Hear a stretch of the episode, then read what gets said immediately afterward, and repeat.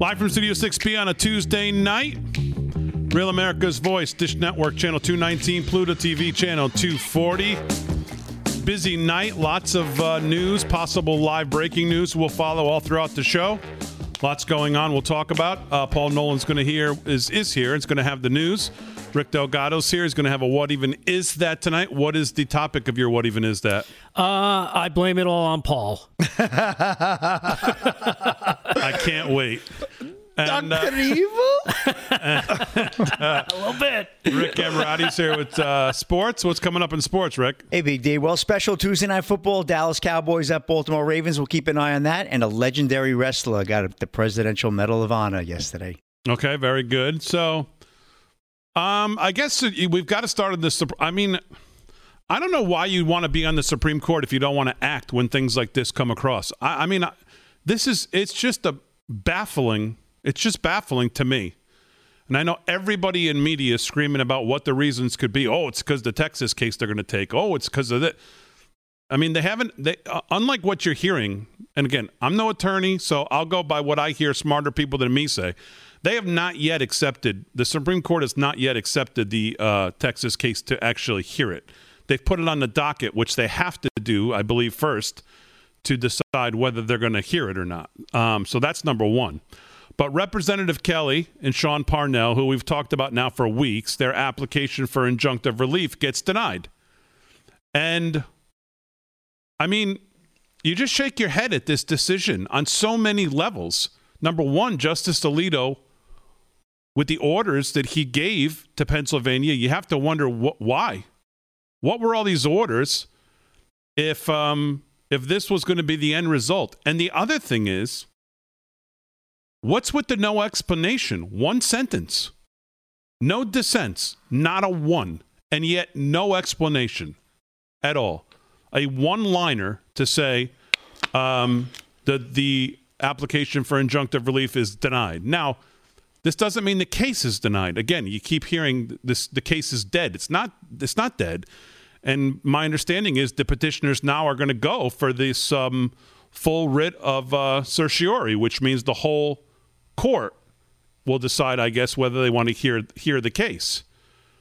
So the injunctive relief is what they went for first. That's what was denied. But it's hard to imagine that the result would be any different on the full writ, given this.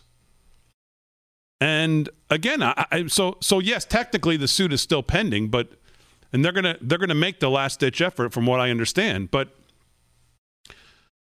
it's just hard to imagine what is going on here.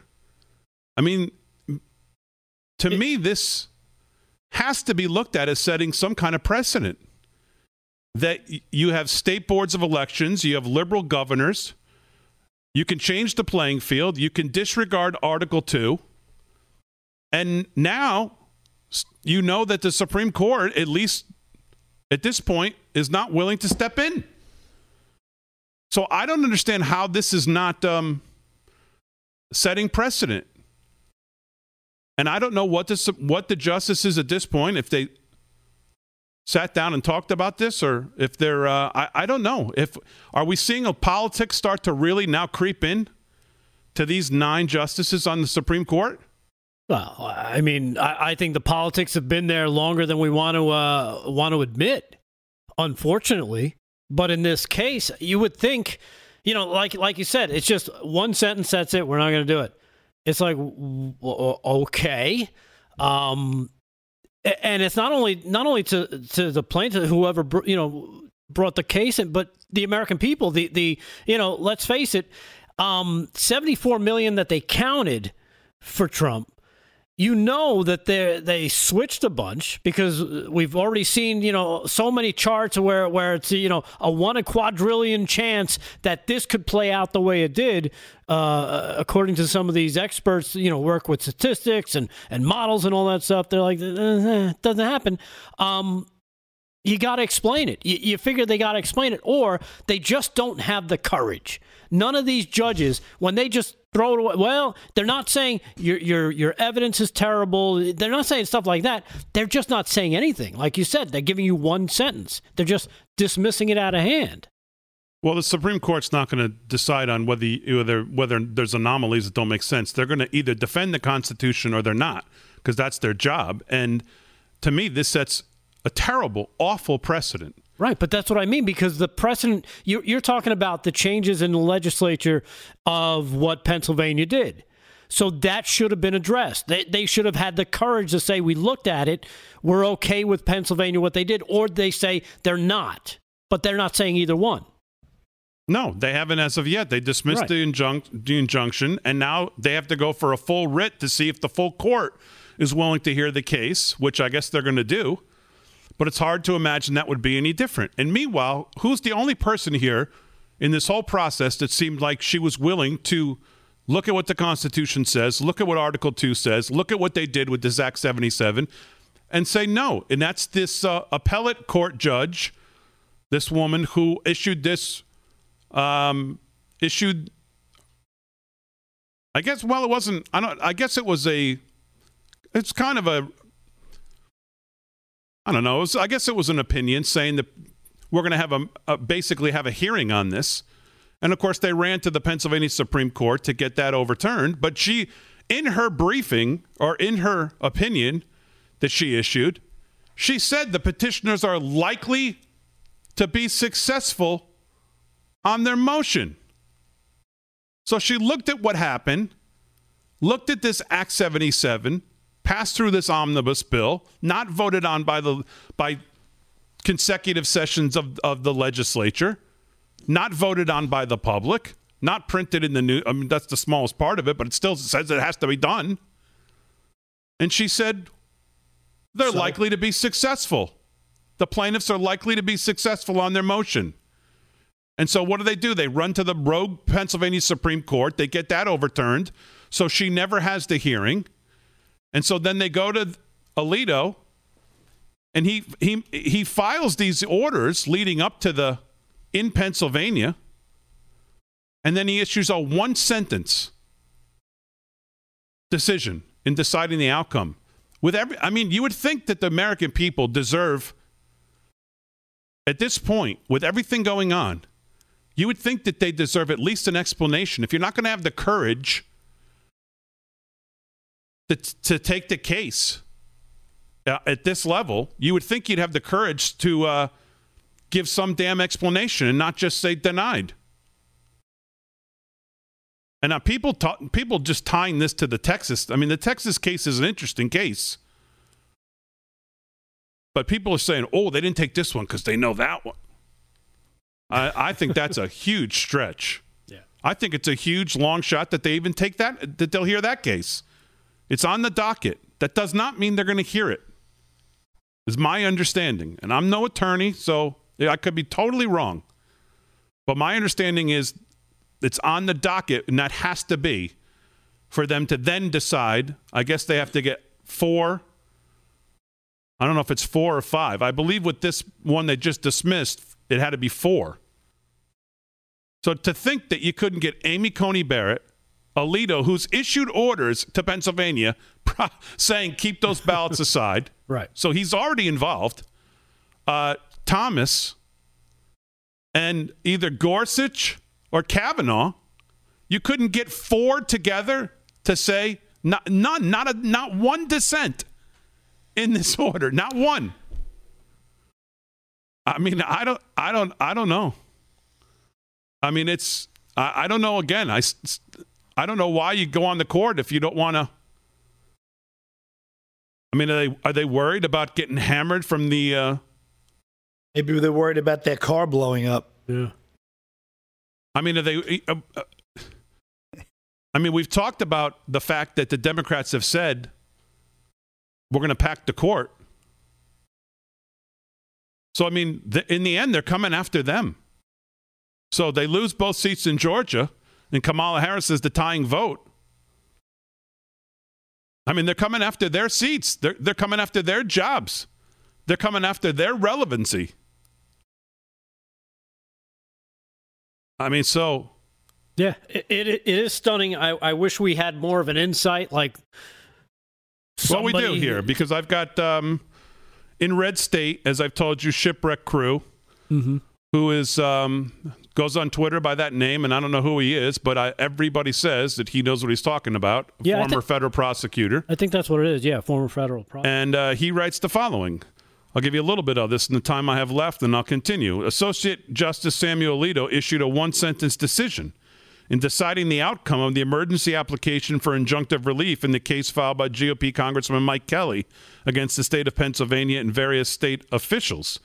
The application for injunctive relief presented to Justice Alito and by him referred to the court is denied. That's all he wrote. It is hard to decipher, he says, why this would be the outcome. A one-sentence order after he had given the state defendants 5 days to file a response to the emergency application.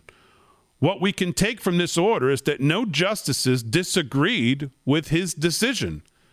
Generally, when one or more justices disagree, they will write a statement setting forth their views on why the emergency application should be granted.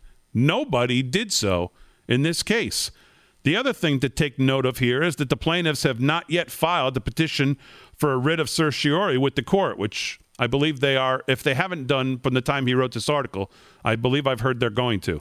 That is the document that actually requests now the full court to review the decision, which is then being appealed. Emergency applications like the one filed are used in an effort to preserve the status quo and to prevent the lower court's decision from taking effect while a petition for review is being prepared or after one is filed and pending.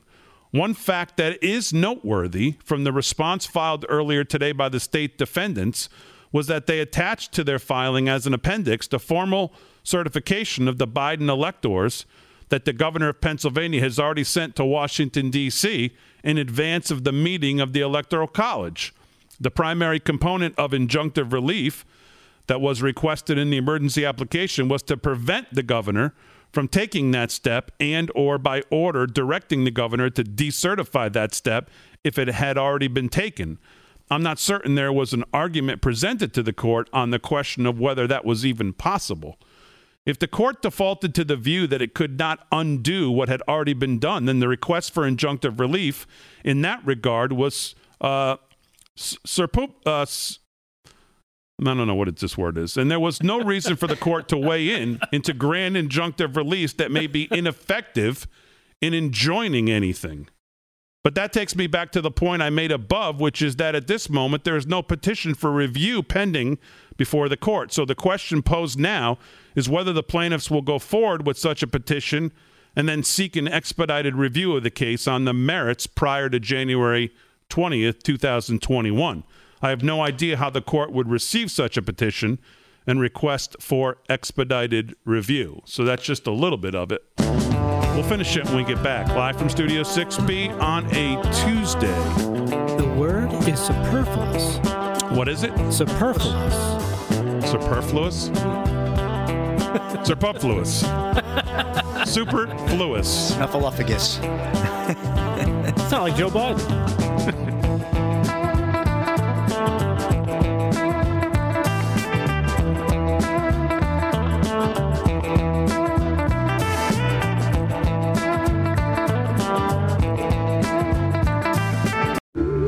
If we do, and I'm sure we can claim the palmist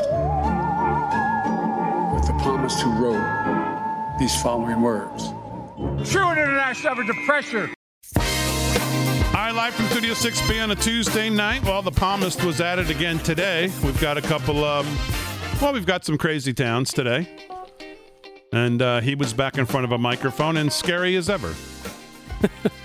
Even his own nominees, right? Doesn't know there's nominees, doesn't know the department they're supposedly up for. It's just a disaster. Back to Red State. He says, I have no idea how the court would receive such a petition and request for expedited review, but it seems to me that if the court was truly seeking to wash its hands of all election controversies involving Pennsylvania, it could have said so today in statements accompanying this order. By playing coy and giving no reason today, it did nothing to tip its hand about the sentiment inside the court on the actions of the Pennsylvania Supreme Court and state officials across the host of issues. It still has not addressed the extension of the received by, quote-unquote, deadline set forth in the election statute, which remains pending before it. The request for review on that petition could be easily declined, he says, although several justices have expressed a desire to address the issue. Then he says, was the new lawsuit filed by Texas against Pennsylvania, Wisconsin, and Georgia, and now joined by 11 other red states as plaintiffs, seen as an alternative vehicle, given that such suits normally fall under the Supreme Court's original jurisdiction and do not first start in the lower state or federal courts? And that's one of the big parts of the Texas thing, is obviously that they have the original jurisdiction, and it just starts right in the Supreme Court. Who can say for sure, he says, it is certainly a novel approach to getting the attention of the Supreme Court, but whether Texas has presented justable claims against the states named as defendants is a tricky question right from the start. I'll be writing more on the Texas case later today. But as for Justice Alito's order in Congressman Kelly's case, while he did close the door on the one open avenue of relief being pursued, in doing so, he did not signal that the matter is over, which he could have easily done. So I guess that's somewhat of an interesting take to take away from this that I hadn't really thought of, that I guess if he wanted to put a definitive end to all this, he's saying he could have attached comments. I mean, to me, it seems odd that it's a one sentence, and it's just more odd that, I mean, I don't know how you can, again, certainly not clearly an attorney, but it just seems to me, doing just the research that we've done on this show to try to explain it to you, I don't know how a case can be any clearer. Yeah, I mean, you hear about people getting convicted and companies, being ruled against on a lot slimmer things than I'm sure they would be presenting to the Supreme Court. You think the guys that are presenting to the Supreme Court probably have all their T's crossed and their I's dotted, I mean, if you're not going to take this case, this Act 77 in Pennsylvania, what cases are you going to... I mean, think about the cases that the Supreme Court has weighed into on certain other subjects. I mean, they've delved into everything under the sun with Justice Roberts. They'll weigh in on whether... they'll just weigh in on everything else. And here you have a clear violation, seems to me, of Article 2. You have state legislatures that were gone around. You have the playing field changed. You have, as Levin pointed out on his Sunday show, things that 14 months ago would have been considered fraud, all of a sudden were all accepted 14 months later in this election. You have a clear Pennsylvania Constitution that says to make any of these amendments to how we vote in this state, here's what has to happen. Legislative body has to meet on consecutive times. It has to be approved, has to be put to the voters. They have to vote on it. It has to be printed in the local papers. None of that happened. So, I mean, do we follow the laws or do we not follow the laws? Are there some we can't follow, some they're going to weigh in, some they don't want to weigh in? Yeah, maybe they're getting their marching orders from the Democratic Party. No, you're not allowed to talk about this because the media won't talk about it. So you're not allowed to talk about it. And if anybody brings it up, guess what? They're a nut. They're a conspiracy theorist. Oh, you're crazy. No, that's not going to happen. Meanwhile, the rule of law, like you said, things that would have been a fraud 14 months ago, now it's accepted? Huh? No. Let's just let all the prisoners... Oh, wait, they're already doing that. Letting all the criminals out of the jails. Oh, you don't really need to have any, just cashless bail. Don't worry about it. You really didn't do anything. Really? This is just another, section of that road that we keep going down that I don't think any of us really want to, but the powers that be are taking us there, whether we want to go or not. You mean the erosion of the entire Constitution? Yeah. Well, the erosion of society, too. I mean, think about it. Think about the way people, the video from yesterday from the Crazy Town, that teacher screaming at people. She got fired today. Did she? Well, indefinitely suspended. Oh, she did? Yeah. Okay, but last I saw it was under investigation. I didn't see that they made a move. I just saw it breaking on Hannity. But I mean, what would even be in that woman's mind to think, you know what, this is okay to do? Because everything in the society is tinged. Everything is tinged with leftism now. Right. From unfortunately the courts to university to colleges to schools to education. Can we not even call it leftism anymore? Can we just call it what it is, and that's collectivism? Can we just no longer call it leftism? They've gone past leftism such a long time ago. Whatever. Let's call it collectivism, because that's really how, and that's way worse. It's a further degree of statism, of total, Marxism, whatever you want to call it.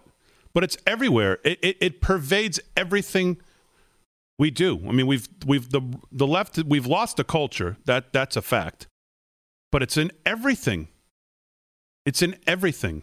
Think about it. Think about they made it. They made it that you're a lunatic if you actually love this country.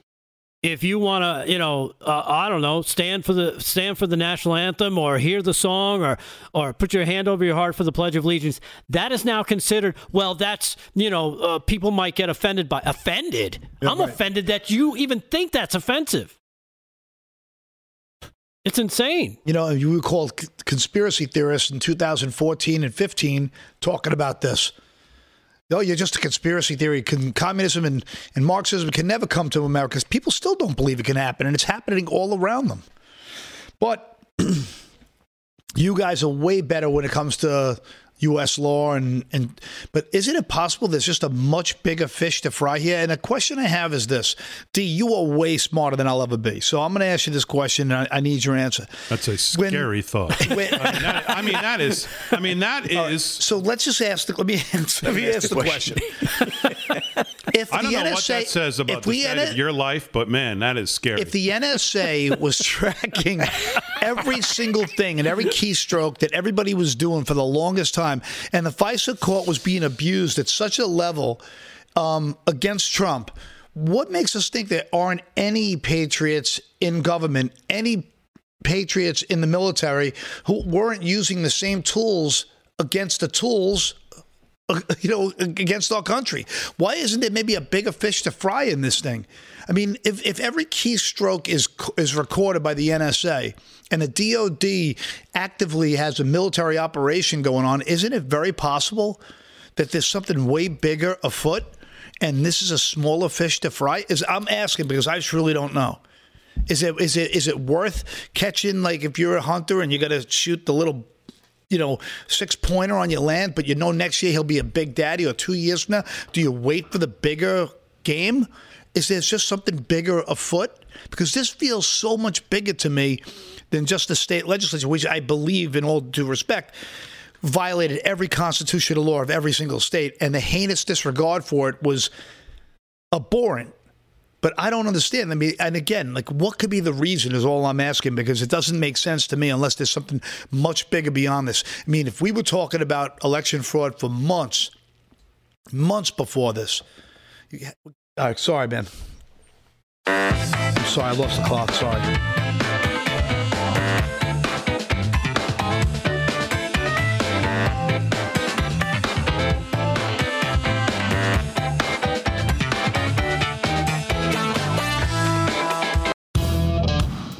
All right, live from Studio 6B, 30 minutes past the hour on a Tuesday night. We got to stay active on social media, see if there's any breaking news out of the Supreme Court. My understanding is right now this Texas lawsuit, a couple things. Let's just kind of go back and look at what we've talked about so far. Kelly's and Parnell obviously was the injunctive relief was denied. Now they have to go for a full writ of certiorari to have the whole court hear the case. I can't imagine that would be any different in the outcome, but I'll hold my breath. And then we have the Texas lawsuit suing the other states, which gives them immediate, obviously, standing in the Supreme Court. As Jay Sekulow called the Texas suit, obviously the biggest one in that, it would basically be outcome determinative, meaning basically if that case was to be heard and Texas was to win it, then what would happen is it goes back to the state legislatures in all those states, and they're basically, the Supreme Court says your state legislatures now are basically, I guess, ordered to now pick the electors. And then from there, obviously, you would think these places where the Republicans hold the state legislature, hold the majorities, they're going to, obviously they would vote for Trump, which would put him either over the 270 mark. I think someone figured it out. If that was to win, he would end up at about 294 if they were to overturn those states. And Biden would be back down to two, you know, whatever. Yeah, 232 or 240. Something. But then they also saw there was also another way, it was 304. So just...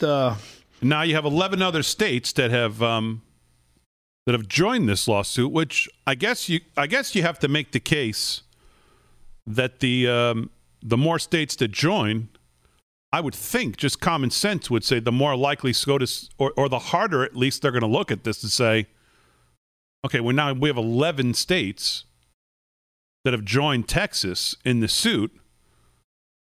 I mean, it takes 4 justices. I believe it's 4. I heard some arguing that it may have been 5 or that you need the Chief Justice. I don't know that that's the case. I think you need 4 to grant standing, to grant the case being heard. I mean, if you've got 12 states now, and you think about 3 of these judges are just appointed by this president, and you've got Clarence Thomas. I mean, how can this not? I don't know. I mean, I keep saying, how can it not? How can Kelly's, which to me is black letter to the nth degree, how could they not hear this case? And then you get this ruling today with no explanation. It just... Well, it's funny watching, of course, you go on Facebook, there are so many constitutional lawyers there now, it's unbelievable. But just listening to someone like a Levin or reading or listening to someone like a Turley, you realize that, okay... I wouldn't exactly put those two in the same... but I mean, I like Jonathan Turley. Right, but I mean, in terms of, if you're going to listen to somebody on Facebook or one of these guys, you pick one of these guys, and at least... You know, let's defer to their knowledge and their expertise, and a lot of it has to do with, well, you know, does Texas have standing? And when you hear it explained by some of these guys, and I forgot who did it, it started to make sense. It's like, okay, now I can see how Texas and the other states would have standing, because now moving forward, once Inauguration Day happens, every policy coming out of that federal government will affect those other states, even though... You know, it will affect those other states. That's why they have standing, because the decisions moving forward from that point, if he were to get inaugurated, now affects them. Right now, it probably wouldn't because he's not the president, so he's not making any policies. But because of what's coming January 20th, that's what they're looking at, is like, now these states have standing because whatever laws were broken, you know, affected the citizens in the other states. Yes, they affect all the other states now. And the Texas deal is bigger because 7 other states combined with that lawsuit. Is that how that works? Now 11 others now. 11, okay. So Julie Kelly wrote a piece in American Greatness, "Will the Texas lawsuit overturn the 2020 election?"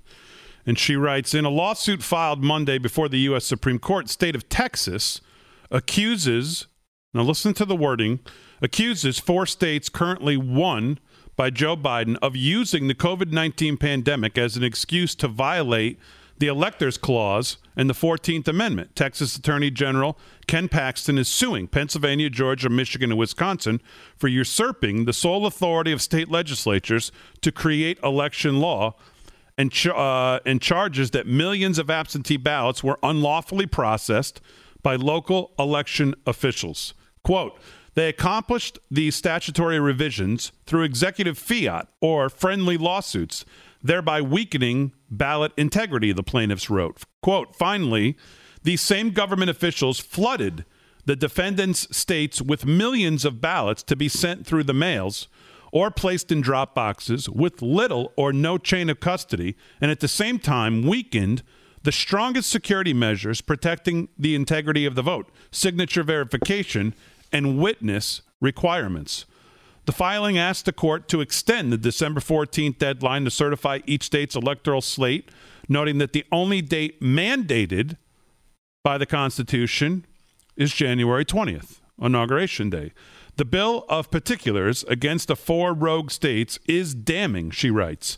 Unelected bureaucrats such as Pennsylvania Secretary of State Kathy Boockvar and members of the Wisconsin Election Commission changed the rules at the last minute and without authority. Local election workers flagrantly violated numerous state election laws. Rejection rates for mail-in ballots were far lower than in the primary elections, despite the unprecedented volume of absentee voting.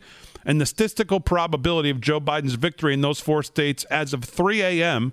on November 4th, given Trump's substantial lead, is less than 1 in a quadrillion, they said, quote unquote. A few quick highlights. Pennsylvania from the Texas filing. Boockvar, who was appointed by Governor Tom Wolf, a Democrat, a radical Democrat, by the way, in 2019, unilaterally and unconstitutionally ditched the state signature verification statute and extended the deadline for receipt of mail-in ballots, including envelopes without postmarks, until 3 days past Election Day. As I explained in this column, Pennsylvania election law expressly prohibits the processing of mail-in ballots until 7 a.m. on Election Day. That rule was clearly violated. Pennsylvania also does not permit ballots to be cured. Another law, local law election officials ignored. This number of constitutionally tainted ballots far exceeds the number 81,660 of the votes that separate the two candidates. In Georgia, Paxton claims that the number of unlawfully handled mail-in ballots in the Peach State far exceeds the margin of victory between Biden and Trump. Biden is purportedly ahead by less than 13,000 votes. Republican Secretary of State Brad Raffensperger, who penned an op-ed in Monday's Wall Street Journal claiming that the 2020 election was the most secure in history and accusing President Trump of running the Stacey Abrams playbook by refusing to concede, made unconstitutional changes to Georgia's election law. Well, besides the fact that they had a decree consent between the Democratic Party and Mr. Raffensperger, and the state legislature didn't even know about it. So you could start there. In March 2020, Raffensperger and the state's Democratic Party reached a settlement that made it much harder to challenge signatures on absentee ballots. That change was not approved, nor was it even known by the state legislature. Raffensperger's self-aggrandizing commentary notwithstanding, the rejection rate for mail-in ballots this year is beyond implausible. Only 4,700 absentee ballots out of 1.3 million that were cast were rejected in 2020, or 0.37% of the total. In 2016, 13,677 mail-in votes were rejected out of only 213,000 ballots, 6.42%.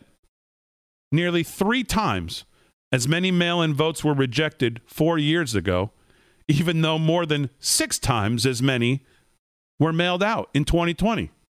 In Michigan, in May of 2020, the Democratic Secretary of State announced her office would send, without any request necessary, mail-in ballot applications to all 7.7 million registered Michigan voters. In direct contravention of the state election law, the legislature only authorized local election clerks, not the Secretary of State Jocelyn Benson, to send absentee ballot applications. Quote, Secretary Benson lacks the authority to distribute a single absentee voter application, much less the 7.7 million absentee ballot applications that she chose to flood across Michigan, end quote. Election workers in Wayne County, home of Detroit, broke several election laws, she writes. Signature verification requirements were ignored. Observers were kept far away from the process, denied access altogether. Workers ran, quote, the same ballot through the tabulators multiple times. Biden's margin of victory in Michigan is around 146,000 votes. In Wisconsin, finally, she says election officials in the Badger State broke several state laws. County election workers doctored certification envelopes in an effort to illegally cure mail-in ballots, a practice that's not permitted under state law. Like in Pennsylvania, mail-in ballots were inspected before Election Day against state election law. Over 500 unmanned drop boxes, quote unquote, primarily in the state's five largest cities, were used in the election, a violation of state law that requires absentee ballots to be mailed or delivered in person. There's no option for drop boxes. Democrats exploited the COVID-19 crisis by encouraging voters to use the indefinitely confined rule to circumvent absentee ballot requirements. Nearly 216,000 Wisconsin voters used that exemption to vote in the 2020 election.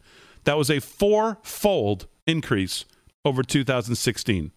The Texas suit asked the court to declare that the four states administered the 2020 presidential election in violation of the Electors Clause and the 14th Amendment, and essentially nullify any presidential electors appointed in those states.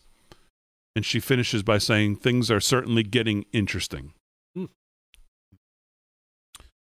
So that's a little bit on what's going on in Texas. And so Sandy Jensen wrote, the Supreme Court did not decline to hear the Pennsylvania case. They denied the request for the court order overturning PA election before hearing the case. Correct. That's what we said. Right. So she said that's big difference, right? And this is what everyone seems to be saying. That everyone's saying the case is dismissed. That's the end of the road for the case. It's not the end of the road for the case. Now, right. you can make the case as I have and will continue to, that I don't see the outcome on a full writ being any different, but that's what they're going to do. The petitioners are going to now go for a full writ of certiorari for the entire court to decide if they want to hear the case. It was just Justice Alito, which again makes it. This is why it's so. He made the decision, I believe, on his own. The other justices, none of them dissented, which means they all agreed. And he's the one who gave the damn orders to Pennsylvania. He's the one who allowed all this to happen. And then he gives this one sentence 40 minutes after the last brief was filed. So, I mean, it's just a head scratcher. But again, going back,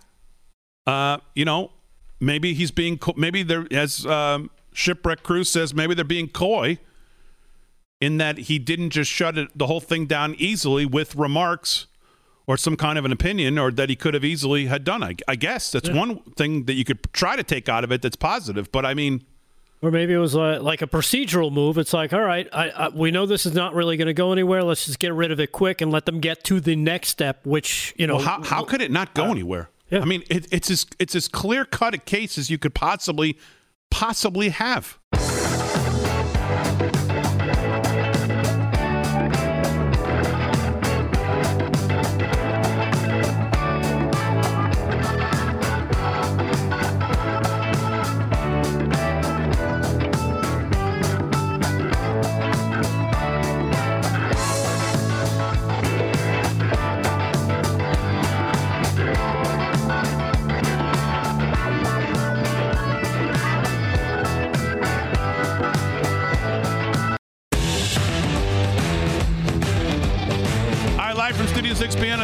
Night, 13 till the hour one.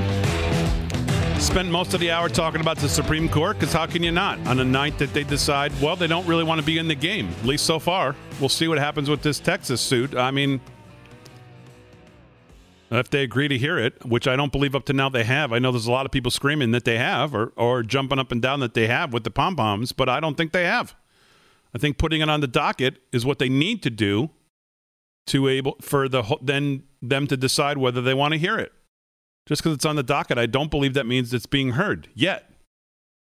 So we'll see. And yeah, it's been a long time since I argued in front of the Supreme Court, so I don't know. Right. Erick Erickson again was out today saying the FBI shouldn't investigate Ken Paxton to see if he has any dirty dealings. They should be investigating him to see where he got his law license, because this filing is the worst piece of crap I've ever seen. It's like a kindergartner wrote it. So, who said that? Erick Erickson. So we'll see if he's right. Let's do sports here with Rick Amorati. What's going on, pal? Hey, Big D, I just want to take one moment in entertainment and remember the late, great Beatle, John Lennon, who was killed 40 years ago today at the age of 40 in New York City. So blessings to his family, the great John Lennon.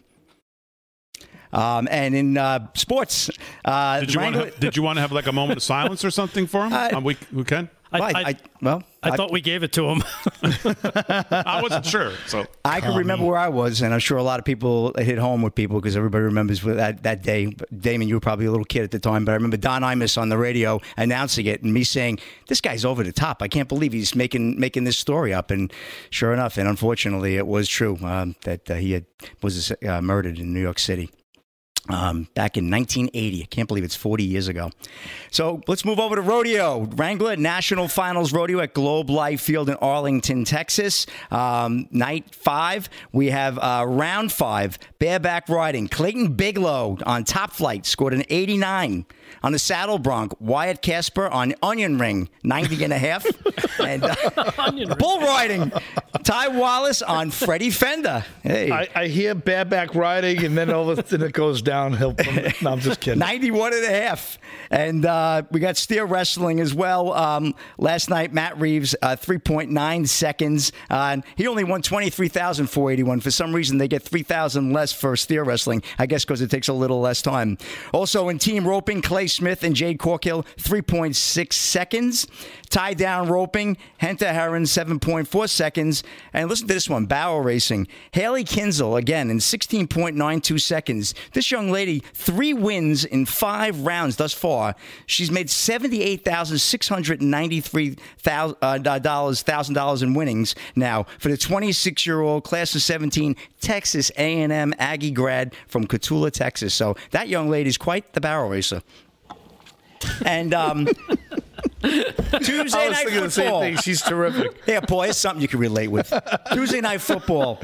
The Baltimore Ravens right now trail the Dallas Cowboys 10-7, although they're driving down in Dallas territory. It seems like they're going to be running over Dallas all night with no run defense. But it's the second quarter. Andy Dalton on a 13-yard pass to Michael Gallup for the Cowboys. Dalton 7 of 8 for 38 yards and a touchdown. And last night, late final, Buffalo Bills 34-24 over the San Francisco 49ers. Buffalo Bills move to the top in the East at 9-3. QB Josh Allen, 32 of 40 for 375 yards and 4 TDs. And wide receiver and former Dallas Cowboy Cole Beasley for the Buffalo Bills, 9 receptions, 130 yards, and 1 touchdown. And apologies to all our New York Football Giant fans for missing this last night. From an 0-5 start to first place in the NFC East, the New York Giants 17-12 over the Seattle Seahawks in Seattle. New York Giant running back Wayne Gallman, a true stud, 16 carries for 135 yards as he replaces Saquon Barkley. And speaking of replacements, Colt McCoy, the backup for Danny Jones, led the Giants along with their surging defense to the upset. Giants now in first place, tied with the Washington football team, both at 5-7. And that's a wrap for the first segment of Big Sports, Big D. Okay, very good. God bless John Lennon. We'll get back. He was with the Beatles. You might have heard of them. You do know he was a bit of a commie, though, right? Like, I mean, look, he had a couple good tunes, but a couple good tunes. I'm just kidding. I'm kidding. I'm kidding. Strawberry. I'm kidding. A couple good tunes. Just kidding. I'm kidding. Kidding. Commie. One of the all-time greatest. Hands down. People like your Prince outfit tonight. Oh, it's terrific. He's looks like $1 million over there. Fantastic, yes. Or maybe 150, but it looks like $1 million. But I got to thank the audience for all the love. I appreciate it every night. You guys are the greatest. You really are. How's the Twitter following coming? At Slick Rick Sports. At Slick Rick Sports. How's that coming? Closing in on 400, Big D. I'd like to be a little further on. And hey, hit me up because you know what? I'll get your team on there. If I'm missing your team or there's something you want me to get on the show, I'll do my best to get it in there for you. When's the last time you actually tweeted, Rick? About a week ago. I don't tweet too crazy. You know, I'm so busy watching Rick Delgado's tweets every 5 minutes. I don't have enough time. Okay. The only guy whose Twitter game is worse than mine is you. Yeah. My Twitter game stinks. I got to ramp it up. I know. I got to ramp it up. Well, speaking of Twitter, follow at Rick Sports, at Slick Rick Sports. And follow the right one would be helpful. Follow the show at LFS6B on Twitter, at LFS6B on Facebook.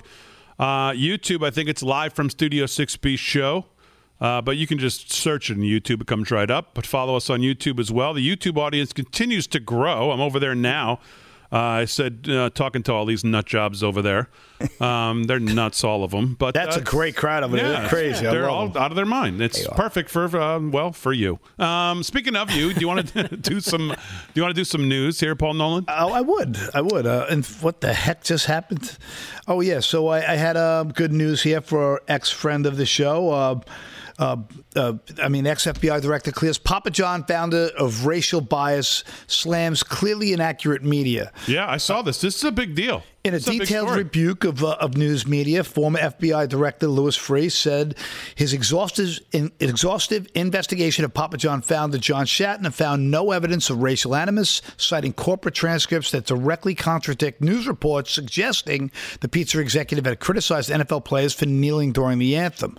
This is his quote, "A thorough examination found that public comments by Mr. Shatner were neither intended nor can reasonably be interpreted to reflect any racial bias, prejudice, or disrespect for African Americans or people of color," Freeh wrote in a statement made on Tuesday.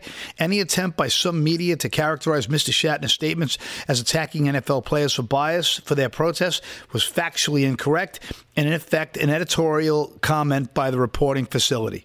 So good for him. He's been a friend to the show and an absolute gentleman and an incredible guy in terms of the work he does for charity. So incredible story. See, and we're working on getting him on this week if we can. Oh, really? Oh, good. Yeah. See, I think that would qualify as a fact check. Right? They went and they actually did an investigate and checked the facts, and all of a sudden, boom, guess what? You guys were wrong. So exactly. It's really incredible to see like the way you can in the court of public opinion you could destroy a human being's life in a split second. Well, he was a friend of Trump. That's why they went after him. Cancel culture. Well, I don't know if he was a friend of Trump when this all went down with him getting kicked off the board, but it just shows that again we talked about everything being tinged with collectivism, as Paul wants to call it, which is fine with me. This is it. You know, if the media if you get targeted. You know, they're in lockstep together. They move together. They burn the place down together. They don't. There's no objectivity.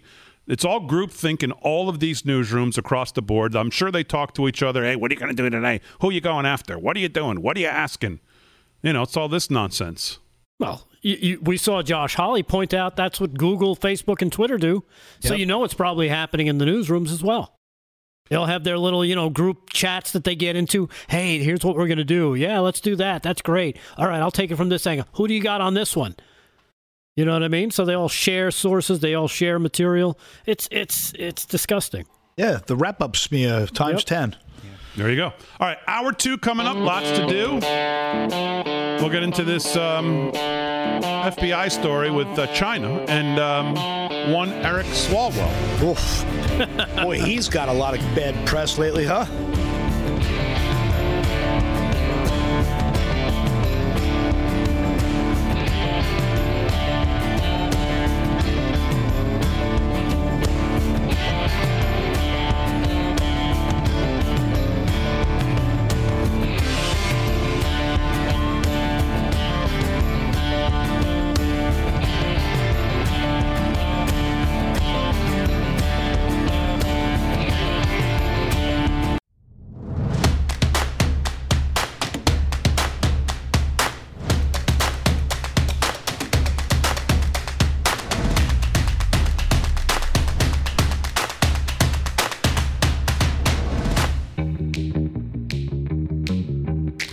Live from Studio 6B, Hour 2.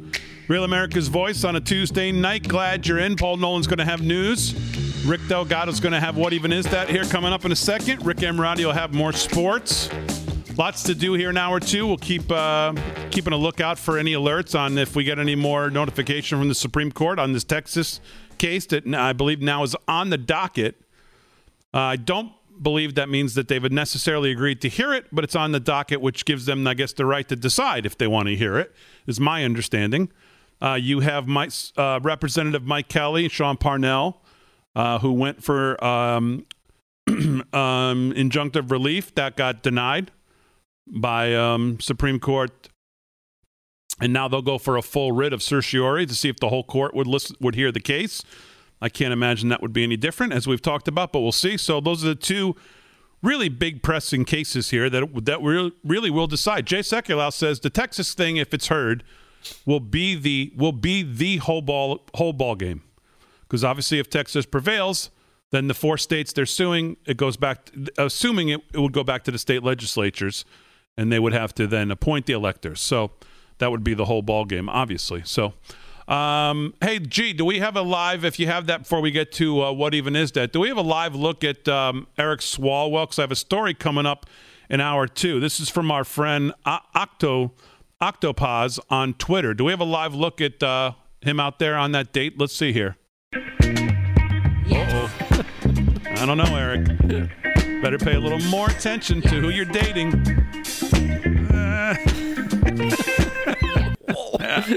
Yeah, I don't know. You got to pay attention there. So, all right, now it's time for one of my favorite news segments here on the show, and that is Rick Delgado with What Even Is That?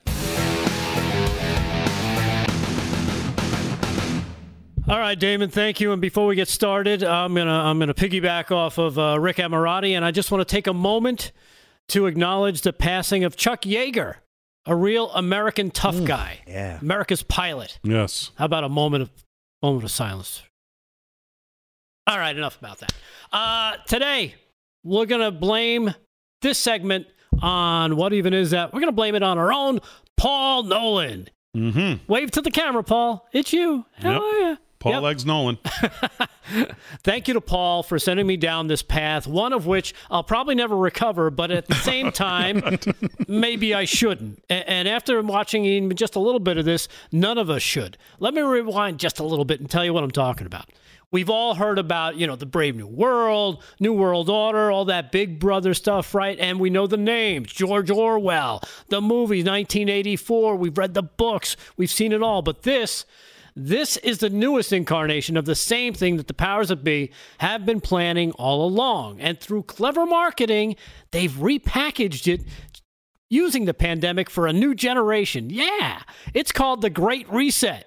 Now, why does this sound familiar?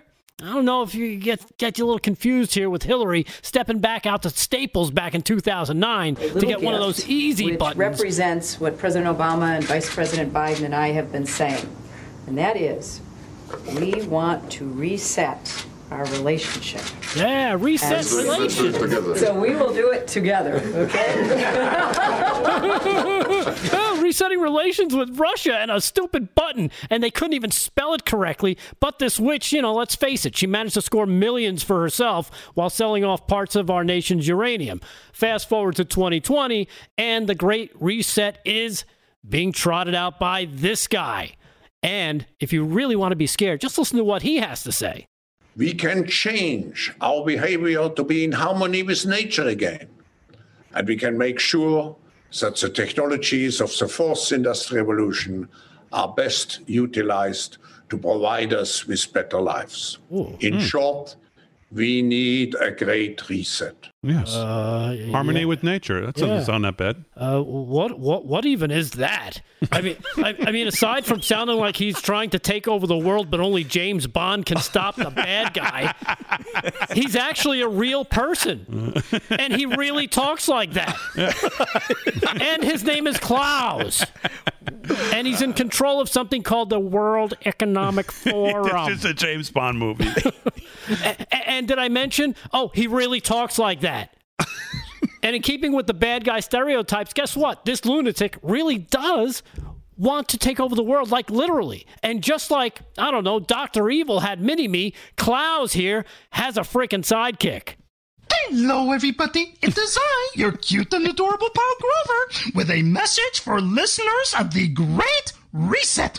You thought I was kidding? You are in luck because I know a thing or two about resetting. Oh, do you, Grover? I reset my alarm clock every morning. But you are talking about resetting the entire world. Now, that is a very big job. Yeah, and they even recruited Sesame Street's Grover to help. Why? Guess what? Because they're going after the kids, and I don't even think they're hiding it anymore. Why the kids? Oh, I don't know. Maybe it's a German thing, right, Klaus? Or just saying, maybe it's because, well, they're just so cute and lovable. Oh, and easy to manipulate. Because let's face it, by using things like symbols of childhood innocence to social media influencers, it's all about getting them when they're young. College campuses, to our nation's schools, and now, well, Grover's helping to get in the preschool. Again, this is why you should always take a breath and ask questions. Why? because that's when kids are most impressionable, won't put up much resistance. Also because kids are like sponges and they're easy to indoctrinate and less likely to question things coming from those who they've been conditioned to respect. And make no mistake, this isn't the first time this tactic has been used. From cartoons here in this country in the 40s pushing to support the war effort to the most recent local example in New York State using a contest to get kids to wear masks. Look, if you don't think this is a well-constructed and coordinated attack on many levels, then you probably think you still have a chance, I don't know, the Wynn Publishers Clearinghouse. Maybe if you just send in that one more entry. Or maybe you're that guy who told his buddies, yeah, serious, that stripper, she really liked me. No, really, seriously. Or you really think Joe Biden actually won. Look, the bottom line is that this guy, Klaus, and his very rich buddies are all angling for one thing. Try to take over the world. Yeah, and it's what they made fun of with cartoons, but that's because we all thought these people were crackpots. Yeah. Except, of course, if you're part of that Bilderberg crowd. But don't take my word for it. Look, watch their videos. Hey, you can get the book. Yeah, read what they write. They wrote a book.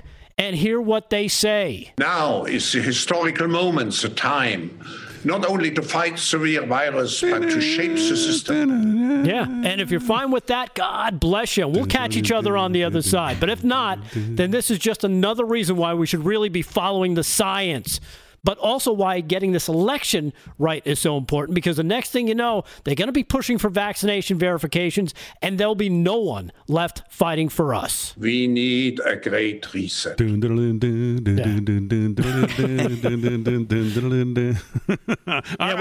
can't play the music. Rick, that was fun. Thank Scary, you. But fun. That guy is a James Bond. I mean, that's right out of Central Casting, that guy. Yeah. Holy cow. He's so demented and scary. It almost seemed like an SNL skit at first. First time I started following Klaus Schwab, I'm like, wait a sec, this has got to be a goof. This guy can't be that evil. How could this be? But, look, let's be honest. I mean, the entire economic collapse, right? I mean, what better pretext than all these lockdowns? Yeah. Then the real estate market. Everyone Zooms from home. Everyone's got virtual offices. What does that mean for XRP? Anything?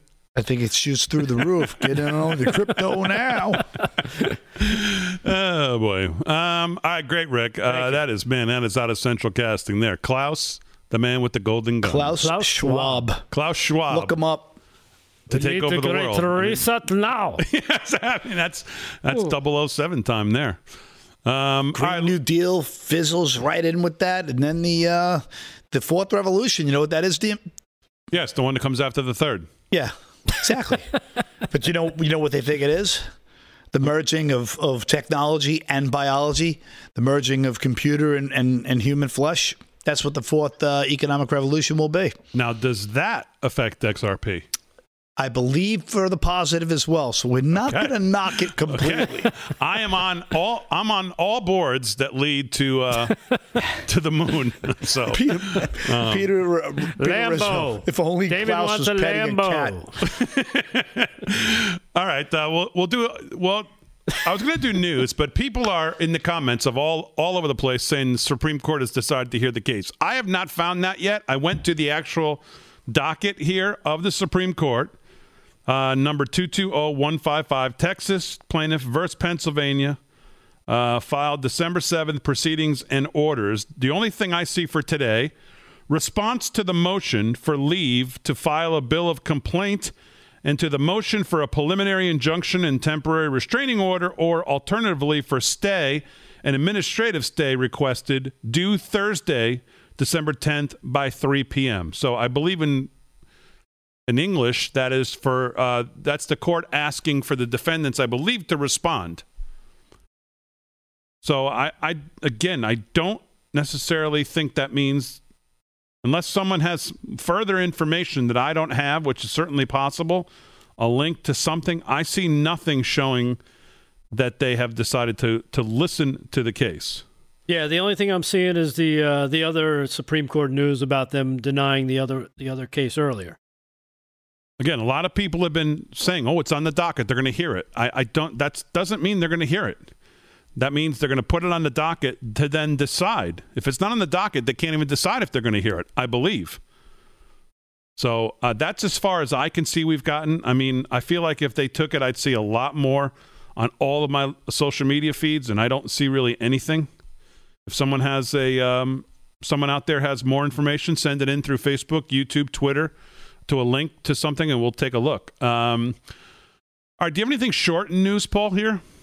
Just the story I had in front of me that I thought was interesting is the Michigan lawmakers leading the investigation into the 2020 election threatened Dominion Voting System CEO with a subpoena. If he doesn't appear before the committee voluntarily, they're gonna subpoena him. So, so that was Matt Hall, the Republican who chairs the Michigan House Oversight Committee, said on December 7th in a letter obtained by the Epoch Times that he sent the missive last month asking Dominion CEO John Poulos to testify before the committee. And, Hall wrote, I have not received an answer to my request. I'm writing again to request your appearance before the House Oversight Committee so that we can further investigate Dominion's role in the election. And he essentially said that, they will subpoena him and hopefully they get him before then. It's kind of nice that these guys feel like they're above the law, doesn't it? Yeah, and it's nice to see at least somebody in Michigan saying, no more games here. If you're not going to show up, we're going to subpoena you. Yeah. So that's the case there. So, all right, well, we got some crazy towns to do. I've got a couple things from Biden today. I've got actually the president today as well. And the low rent media, which is what they are, asking these ridiculous questions again. And I picked the most ridiculous, which of course came from Peter Alexander from NBC. No big surprise there, who may be the dumbest of them all. So we'll get to that. And we'll get to Crazy Town.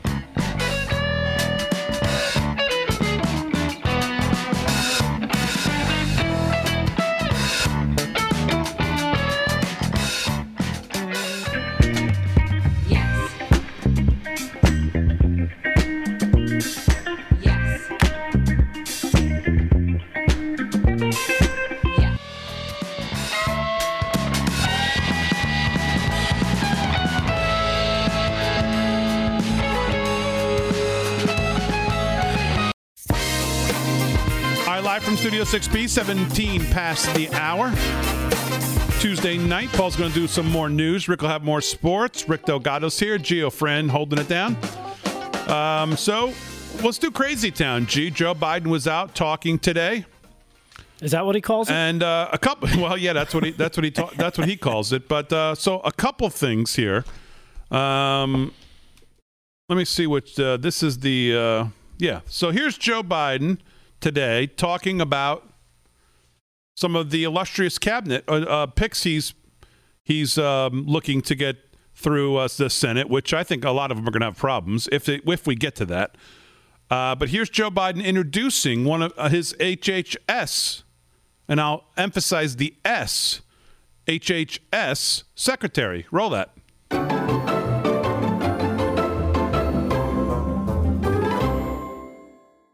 And I'm grateful to the members of my COVID team that I'd like to introduce to you now, who will lead the way. All right. I'm really proud of this group. For Secretary of Health and Education Services, I nominated Xavier Becerra. Xavier Becerra, excuse me. He's currently the Attorney General of California, leading the second largest Justice Department in America. What a tool. Did he say taqueria? I don't even know what he said. I don't know. That's racist. I don't know what he said, but people are focused on him botching his name. He doesn't even know who he's putting up. He's nominating him to Health and Human Services, HHS. He's just listen to what he said. I mean, this is oh my God! Come on! I mean, he can't even read what's in front of him. And you don't believe in conspiracies? Roll that one more time, G. Listen to the department he says he's going to. Roll it.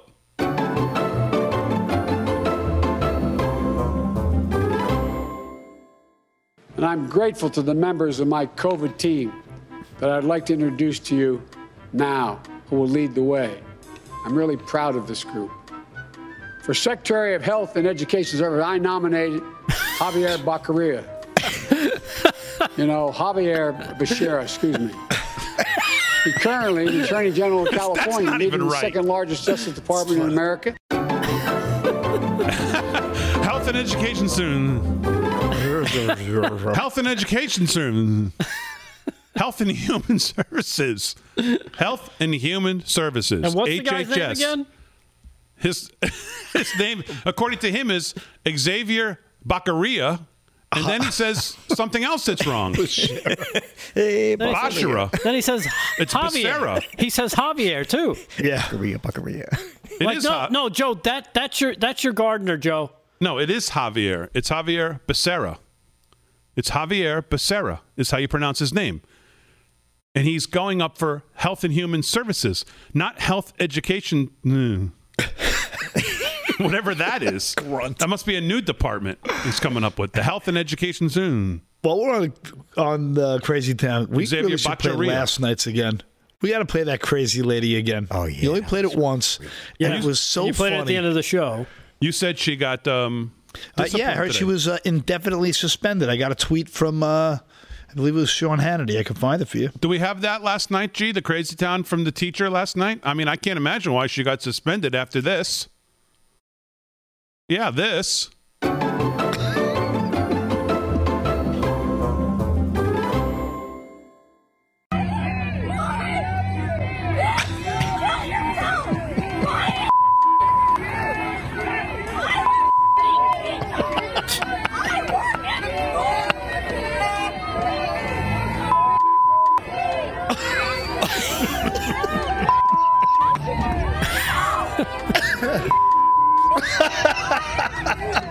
She's nuts.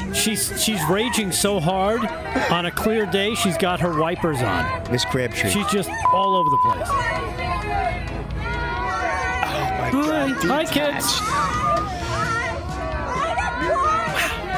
Wow. Imagine if you're, like, distance learning and you're a kid and you left the microphone on by mistake.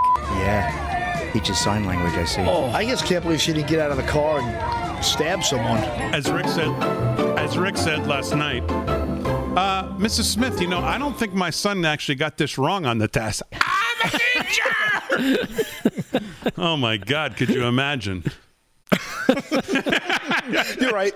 I'm sorry. Yes. You can see the principal coming around. How many parents do you have coming back to school tonight? Oh, all 23? Okay. Mrs. Smith, how many do you have? 0? Oh, really? Wonder why. Could you imagine? Could you imagine?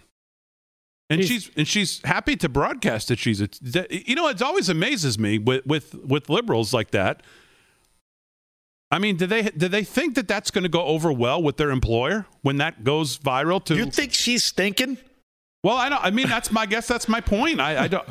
How does she think that's going to serve her well? Because she thinks she's entitled to do this. Yes, this is okay. This is acceptable behavior because of her position, and she gets to decide that people are not. You're a disgusting person. I should be able to flip you off and call you any name in the book, and I don't care who's watching. Because her morality is higher than yours. Right. Again, she starts the conversation with "bitch, kill yourself." So that's where we start. Right. That's where it started when she first wigged out. So that's the starting point. I think that's also when little Susie asked to go to the bathroom. That was her first line out of her mouth, too. Well, it could be. I mean, I guess that's the point. I don't know how she thinks that's going to go over well with parents in her school system, which obviously it didn't. Shocker. So here's the story. The teacher placed on leave after unhinged rant towards peaceful knockdown. The viral video of the Jefferson County School District teacher screaming expletives at peaceful anti-lockdown protesters has been led to be put on administrative leave. The anti-lockdown group gathered at the intersection of Northwest Greenwood Avenue and Northwest Wall Street and was peaceful, unlike protests from the left, which left the city half destroyed. So, yeah, it's right there.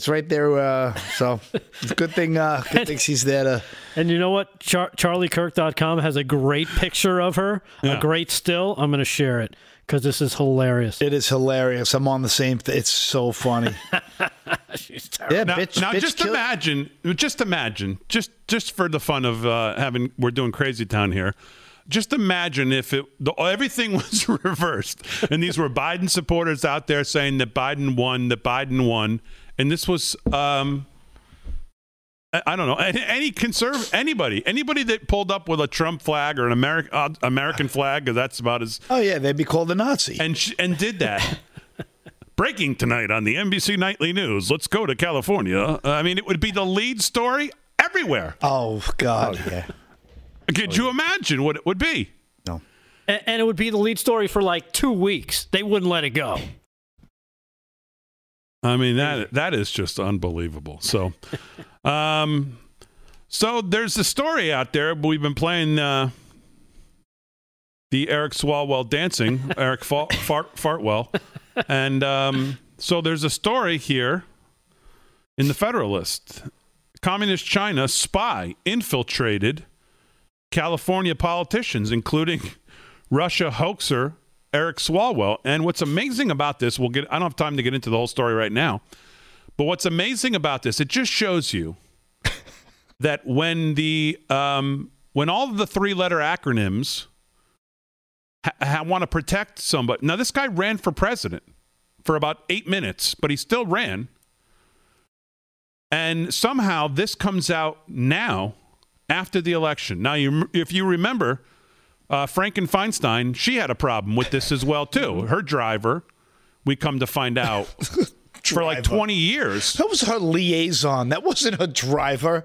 20 years of with this guy. Yeah, okay. Was a Chinese spy as well, and poor Diane never picked up on it, like the little camera tie with the little, like the camera and the bow tie deal. Speaking of James Bond, she never picked up on any of it, and she was on the intelligence community. Yeah, I'm not so like she's intelligence, like she's supposed to like know things. You mean the lack of intelligence? And now we have here another one. It looks like in Fartwell.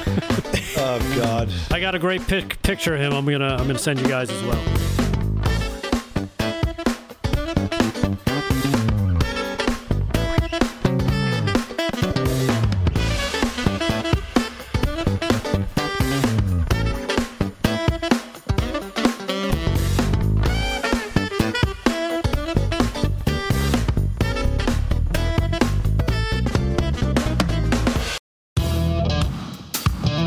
Studio 6B. Just thinking about Joe Biden. I'm really proud of this group I put together. Let me introduce them to you here. We've got Javier Macarena. Yeah, Macarena. And you're real proud of him, Joe. Who's the other guy? Yeah, stand up. Oh. That's Tony Lombada. Yeah. Who here is actually on the team? Oh, it's him. Okay. Yeah, it's him. Okay, yeah, the guy I'm putting up for health and education soon. Oh boy. No, he's fine. Joe's fine. It's just that damn teleprompter got him again. Yeah, with the words all spelled out for him. All right, 30 minutes past the hour. So here's the story about Fartwell and the communist spy. And this is by Jordan Davidson in The Federalist today. A Chinese spy cultivated deep connections with U.S. Democrat politicians for years, including with Representative Eric Swalwell of California, to send political intelligence and personal information back to Communist China, according to a report by Axios. And this is not a story by like The Federalist or Red State or someplace where they can go, wow, look who's. It's an Axios. Axios reporter spoke to U.S. intelligence officials and former acquaintances of the spy, Fang, or Christine Fang, as she went by, to outline how, under the direction of China's Ministry of State Security, one of the country's primary spying agencies, she collected private information on U.S. bureaucrats, especially those in California's Bay Area.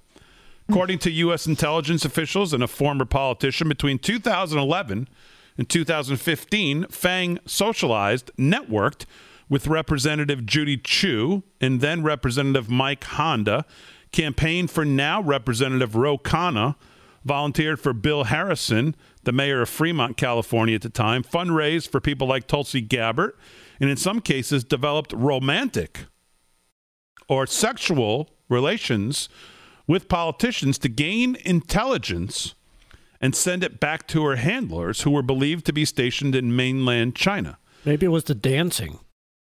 She also reportedly used her close ties to government officials and politicians to place sub-agents as employees or interns in some political and congressional offices.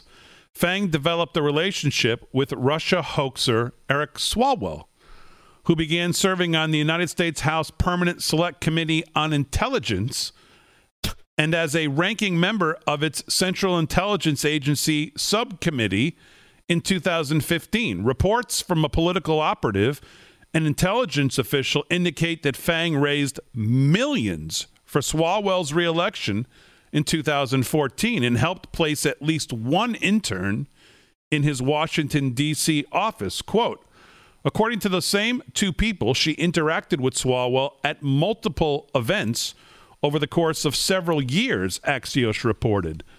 Despite his repetitive harping on the GOP and Trump about Russia collusion, the failed presidential candidate's office told Axios that, quote, Representative Swalwell long ago provided information about this person whom he met more than 8 years ago and whom he hasn't seen in nearly 6 years to the FBI and no longer has contact with the Chinese spy. Fang reportedly gained access to political circles as a student at California State University East Bay and her positions as president of the school's Chinese Student Association and president of the campus chapter of Asian Pacific Islander American Public Affairs in 2011. She hurriedly departed from the U.S. back to China in 2015, despite planning to attend upcoming events in the States. The same year, U.S. intelligence warned local and national politicians through defense briefings of Fang's Chinese intelligence connections,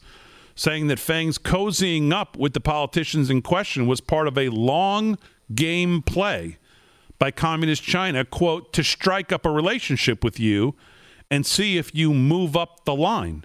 Fang's particular operation appeared to have been dissipated in 2015. According to Axios, the Justice Department has filed no public charges against Fang.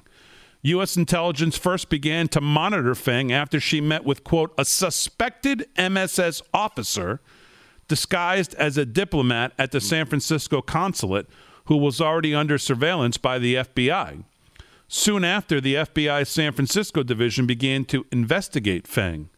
One U.S. official claimed that the fact that she was traveling around the country to network with U.S. politicians was a big red flag and indicated that she, quote, was on a mission. The Bay Area, the article notes, was targeted for several reasons. First, it's home to Silicon Valley, making it a hotbed for Chinese economic espionage. Secondly, China sees California's economy as an opportunity to influence significant policy through the state's politics. Operating out of the Bay Area also reportedly allows Communist China to keep tabs on large Chinese American communities in California, quote, to influence these communities to become more predisposed to the regime, as well as surveil and stamp out potential organized opposition to the CCP. According to Axios, the MSS, the agency U.S. officials believe to have employed Fang, quote, has a unit dedicated solely to political intelligence and influence operations in California. China has been known to attempt to infiltrate U.S. institutions in the name of spying before. In September, a community affairs New York police officer with close family ties to a Chinese Communist Party was arrested and held without bail on charges of acting as an illegal agent of China, wire fraud, making false statements, and obstructing an official hearing. As I told you, Senator Dianne Feinstein, former chair of the Senate Intelligence Committee, also once employed a staffer who was secretly using his position to send intelligence back to Chinese officials, also at the MSS. That same month, Secretary of State Mike Pompeo warned legislators at the Wisconsin state capitol to remain cautious of the Chinese Communist Party's attempt to influence American institutions. In addition to the CCP's meddling in local government, Pompeo warned against China's attacks against American businesses and universities, encouraging legislators to crack down on enacting IP security. engage with free and democratic Taiwan and examine state pension funds that might be connected to Chinese surveillance, he said.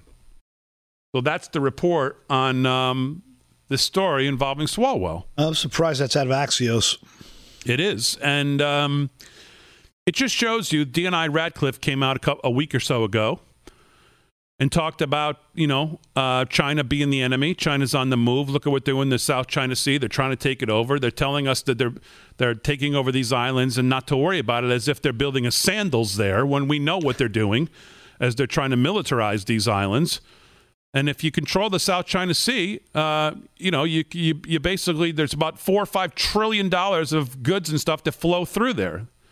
You control the Pacific if you can control that. So we all know what China's trying to do, which makes it so incredibly disturbing that right now, at this time, where we're coming out of an administration that took this on head-on, that was, I know I got to grab the video of this. There's a video I saw of a Chinese diplomat talking to a Chinese audience, and the subtitles are in English. Yep, and those subtitles were confirmed.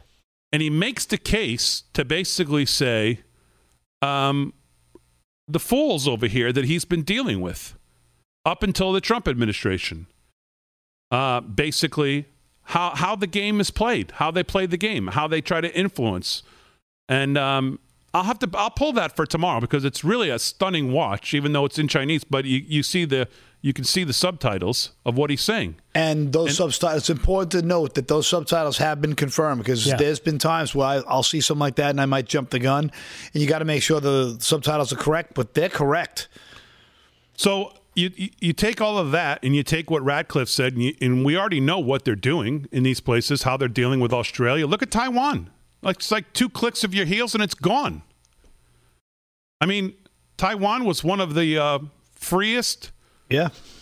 And just look. So when we know they're on the move here, and it just makes it that you look at the old boys club coming, just absolutely all the wrong people to be dealing with this. All the wrong people to be dealing with this CCP. And China's getting so much more emboldened, too, with their saber-rattling and their condemnations of, I don't know if there was a story in the Justin News where the Washington top diplomat in China was summoned by the foreign ministry, which expressed strong indignation and strong condemnation, and Vice Foreign Minister Zheng Zhuang called the U.S. actions arrogant, unreasonable, and vile. I mean, this is the kind of rhetoric that they didn't have the audacity to speak, 4 or 5 years ago, let alone in the last year when Trump was really hammering down. We're watching a corporate partnership with them and this new administration. Well, that's because they didn't have to talk that way. They had everybody bought who they needed. Yeah, no doubt. They had free access. They had policy. People fighting for their policies, not ours, but theirs. Yeah.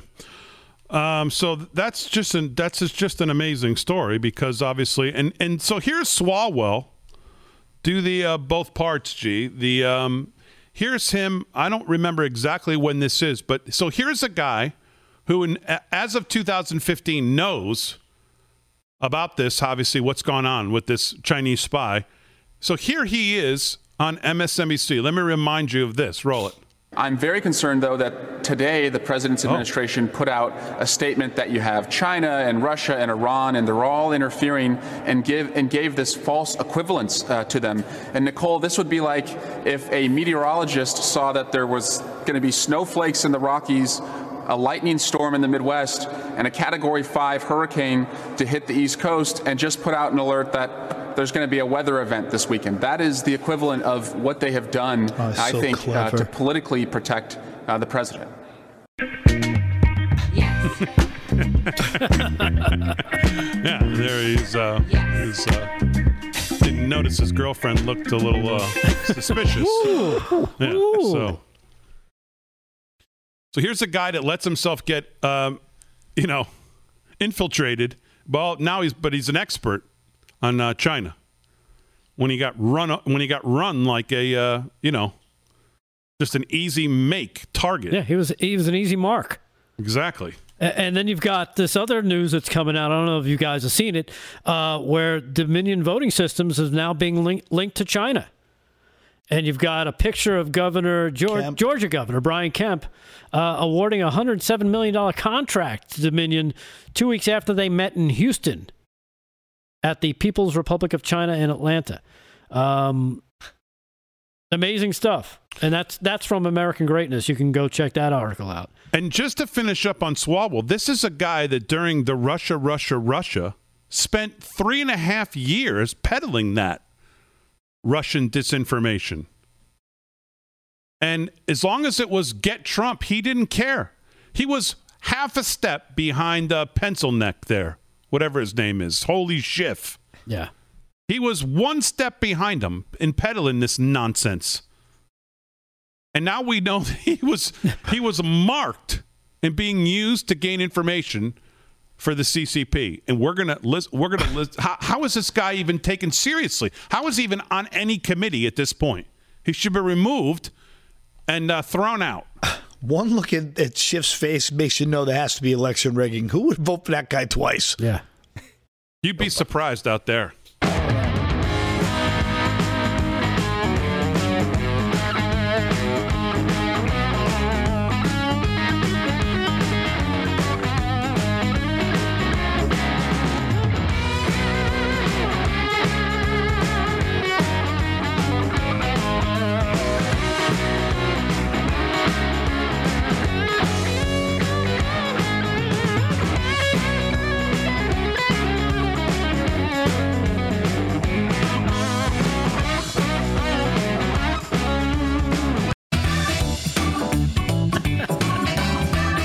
Studio 6B on a Tuesday night. Eric Swalwell. Today's the day I've got it. It's going down today. I've got Russia collusion all over the place. Really, Eric? Do you? Okay, Jerry. Did you confer with?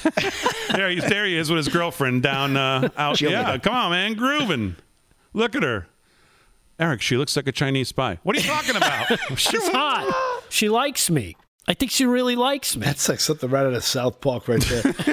All right, 13 to the hour. Let's do some sports here and wrap it up with Rick Amorati. What's going on, pal? Tough follow. Okay. President Trump, during a White House ceremony yesterday, awarded the Presidential Medal of Freedom to college wrestling legend Dan Gable. He jokingly asked Gable, the Olympic gold medalist, to a match, asking him, "Think I could take you? Now, I'm larger than you a little bit. You think I could take you in wrestling? Would I have a big advantage?" Trump asked. "You'd have no chance," the fit-looking 72-year-old Gable responded. So the president went on to praise Gable's record at Iowa State, where he was a three-time All-American and a three-time Big Eight champion, and continued on to the world stage, where he won a gold medal in 1972 Olympic Summer Games in Munich, West Germany. Trump went on to say that Dan is the true GOAT, the president said, using the acronym for greatest of all time. During his White House tenure, Donald Trump, as the former owner of the New Jersey Generals, of the United States Football League, now no longer, has given awards out to New York Yankees Hall of Famers Mariano Rivera and Babe Ruth, quarterback Roger Staubach, basketball stars Bob Cousy and Jerry West, and golfer Tiger Woods. So, true sportsman there, the president. Love to see another 4 years of him giving out those awards. And speaking of the president, he is scheduled to attend this weekend's Army-Navy game in New York. The U.S. Naval Academy's athletic director said yesterday, the game on Saturday at the U.S. Military Academy's home field in West Point, New York, will mark the first time the storied rivalry will be held at an academy's field since 1943. So long time. It's going to be at West Point this weekend, and President is scheduled to attend. Hey, Paul, I'm sorry to hear about Michigan, Ohio State being canceled. It's too bad for your... Yeah. That's where the cookie crumbles, right? And now, basically, that means Ohio State won't play enough games to even qualify, right? Is that the word? They won't qualify for the Big Eight, but they still have a chance, an outside chance at making the playoffs for the Final Four. Big Ten, yeah. But they still have a chance to make the playoffs, depending on what happens with Clemson's ACC game and whether or not Florida beats Alabama, which is highly unlikely in the SEC game. So we'll see how it's going to go. I think they'll still qualify, Big D. Why don't they just do what the NFL does? Just put a game on any day of the week. It doesn't matter at this point. That's the way it's going. Yeah. And speaking of NFL, Monday Night Football still in action early in the third quarter. Baltimore Ravens up over the Dallas Cowboys 17-10. Baltimore with 161 yards rushing in the first half alone, with Lamar Jackson leading all rushes, the quarterback, with 55 yards. Not looking good for Dallas. Absolutely no defense. Well, and nothing's looking good for Dallas, even in the next coming years, because you've hired that fat coach who sucks. Yeah. I mean, let me just tell you how it is. That's how it is. Well, what is that? A 5-year contract he signed? Yeah, whatever it is, it's four too many. Yeah. The bigger problem is the defensive coordinator, Mike Nolan. He's awful. And a couple of college basketball scores, switching the subject. Ohio State 90-85 over Notre Dame. Iowa 93-80 over UNC. And Kansas 73-72 over number 8 Creighton. Kansas now number 5. Jalen Wilson for Kansas, superstar, 23 points today. And just one more. Major League Soccer. I know everybody's sitting on the edge of the seat for that. Western Conference Final. Exciting game last night. The Seattle Sounders over the Minnesota United Football Club, 3-2, with 3 unanswered goals in the end there. Winner from Gustav Svensson at the 93rd minute with a header off the corner kick. Seattle now travels to Columbus to face the Columbus Crew Saturday night in the championship game, Big D. 8 o'clock. Set your DVR. I used to love watching the Sounders when they had, what was his name? Pele. Hey, you know, Russell Wilson is a part owner of the Seattle Seahawks, is a part owner of the Seattle Sounders. Oh, man, I'm into soccer when the World Cup comes around, and then a lot of the guys who play in the national. The World Cup comes on, I'm 2 games in, and I'm an expert. Yeah. You know, I know everything about the game. Two halves into the thing. We should have caught the angle. Yeah, okay. Let me explain what it is watching World Cup, especially watching the German national team play, with my German father-in-law sitting in the room with me. Well, that's an experience, let me tell you that, because that is an experience. I've never seen anyone scream at the screen as if the players can actually hear him. They probably can. They may from the living room. Dad, they cannot hear you in Germany, wherever the hell they left, Brazil, wherever they were, through the screen. Well, screaming. Maybe they can. I mean, can. Not even screaming, but screaming at every time the ball is touched. It's not right for him. Every pass is not right. It has to be perfection or it's screaming. Did he used to play? Yeah. Well, yeah, of course. I mean, it's in their DNA, right? They have a ball on their foot when they're born. Most of them in Germany, yeah. they're just. I mean, it's just they won a World Cup, didn't they? Of course. Yeah. The German national team is incredible, yeah, fabulous. But I mean, I don't know. He thinks he's going to affect the game by screaming at the TVs. I don't know. Dude, we all do. Well, no. Well, you'll come over when the next time the World Cup returns, and then you'll see what I'm talking about. And you'll be drunk when you leave my house because you'll have no choice but to be through it. And I'll be yelling at the TV too. He's right. So we're gonna go there with a better time on Germany just so we can be part of the festivities. Yeah, you're gonna have to do something. I'll bring the bratwursts. So. All right, yeah, exactly. All right, let's get to Trump here today because he was talking about the vaccine, which of course he gets no credit for. I mean, when the history of this is written, the work he's done on the vaccines will be chapter 1, and it's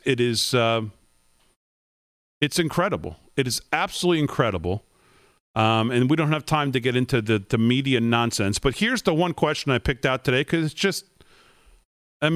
shows you the level of stupidity, specifically from Peter Alexander. Cut 20, G, roll that. We've reduced the number of births substantially, as you know, and I see a lot of people at the parties wearing masks. I mean, I would say that. I look out at the audience at those parties, and we have a lot of people wearing masks, and I think that's a good thing. Yeah, please, over here. Go ahead. The next administration will be the one ultimately that implements a lot of the distribution of this vaccine and will oversee much of the future of the way Operation Warp Speed goes forward. Why not include members of the Biden transition team as part of this summit that you're hosting today? Well, we're going to have to see who the next administration is. Okay, stop it for a second. Why not invite the Biden Well, I would ask Peter Alexander, what in the blue hell does he think that they'll offer? Well, why? Well, what are they going to bring to the table? Joe Biden has no plan. He doesn't even know who the hell he's nominating to what place. He can't even read sentences. He's going to add something that he needs to be invited. Why? What has he done? Nothing. What has Fauci done? Nothing. What has Kamala Harris offered? Nothing. What have any of them offered? Nothing. That man on the screen has done all the heavy lifting. It's because of him that this is even here. 3 vaccines in 10 months. You can decide whether you want to take it or not. That's a separate issue. The issue is he got him here. And usually these things take 5 to 7 years to get through the clinical trials, all four phases. He's awfully confident, though, about this answer. Go ahead. See who the next...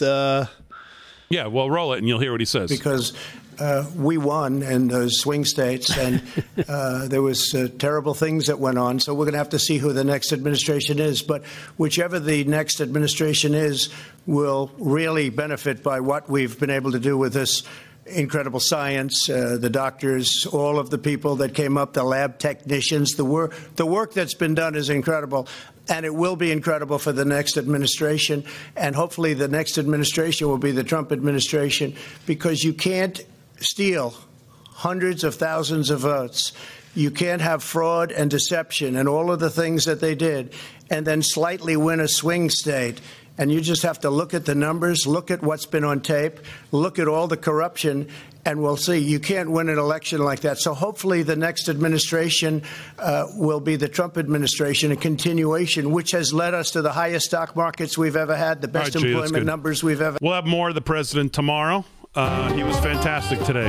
As always, we salute our military, active and active police, firefighters, first responders. Thanks to everybody on the show. Thanks, G. Thanks, Fran. Thanks, Real America's Voice. Most of all, thank you, the live from Studio 6B audience. We'll see you tomorrow night, 8 p.m., right here on Real America's Voice. Back with you in 22.